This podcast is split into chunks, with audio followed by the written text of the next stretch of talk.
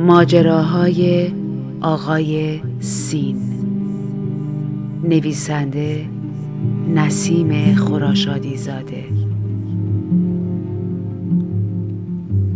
با صدای بهناز بستان دوست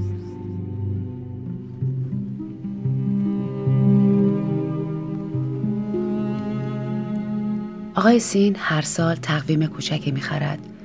تا خودش را به دیدن فرداها عادت بدهد. اما هر بار در این تمرین خودخواسته شکست می‌خورد.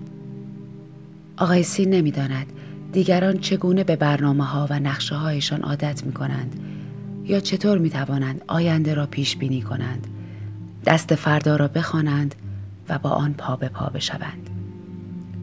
شنبه روز اول تمام هفته های عمر است. شنبه هایی که هیچ کس دوستشان ندارد. آقای سین با خود فکر می کند شاید آدمها از تمام روزهای اول هفته بیزارند زیرا نمی‌خواهند چیزی را هر چه که باشد شروع کنند. آقای سین به یاد تمام چیزهایی میافتد که می‌خواسته روزی شروع کند. چیزهایی که دلش می‌خواسته یاد بگیرد. یا کارهایی که دوست داشته دست کم یک بار تجربه کند.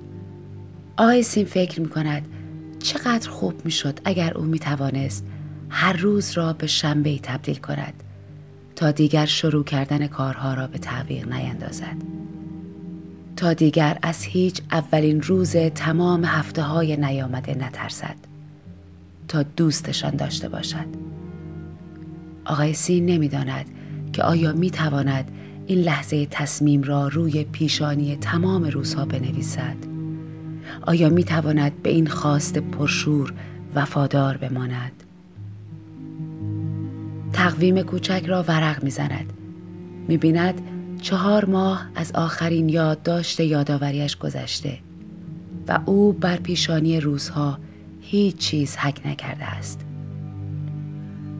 آقای سین سوگوار تمام شنبه های از دست رفته پلک هایش را می بندد. به خود دلداری می دهد که آنچه از دست رفته باز نمی گردد.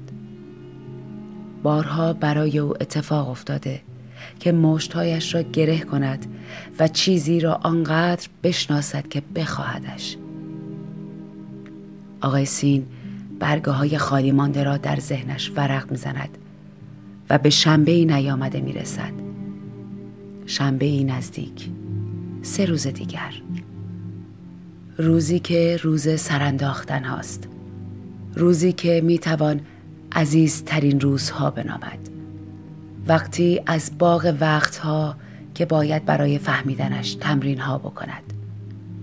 آقای سین برگه کاغذ تقویم کوچک را تا می‌زند و در خود زمزمه می کند که او جز شنبه ها روز دیگری نمی‌تواند شناخت. باید کیمیاگری دانست و هر روز را به شنبه تبدیل کرد. آقای سین لبخند زد و برای نخستین بار آنقدر شناخت تا بفهمد برای چه می‌گویند وقت تلاست. آقای سین چشمهایش را باز کرد و نقشه ای بر پیشانی روز حک کرد. فردایش را تصور کرد.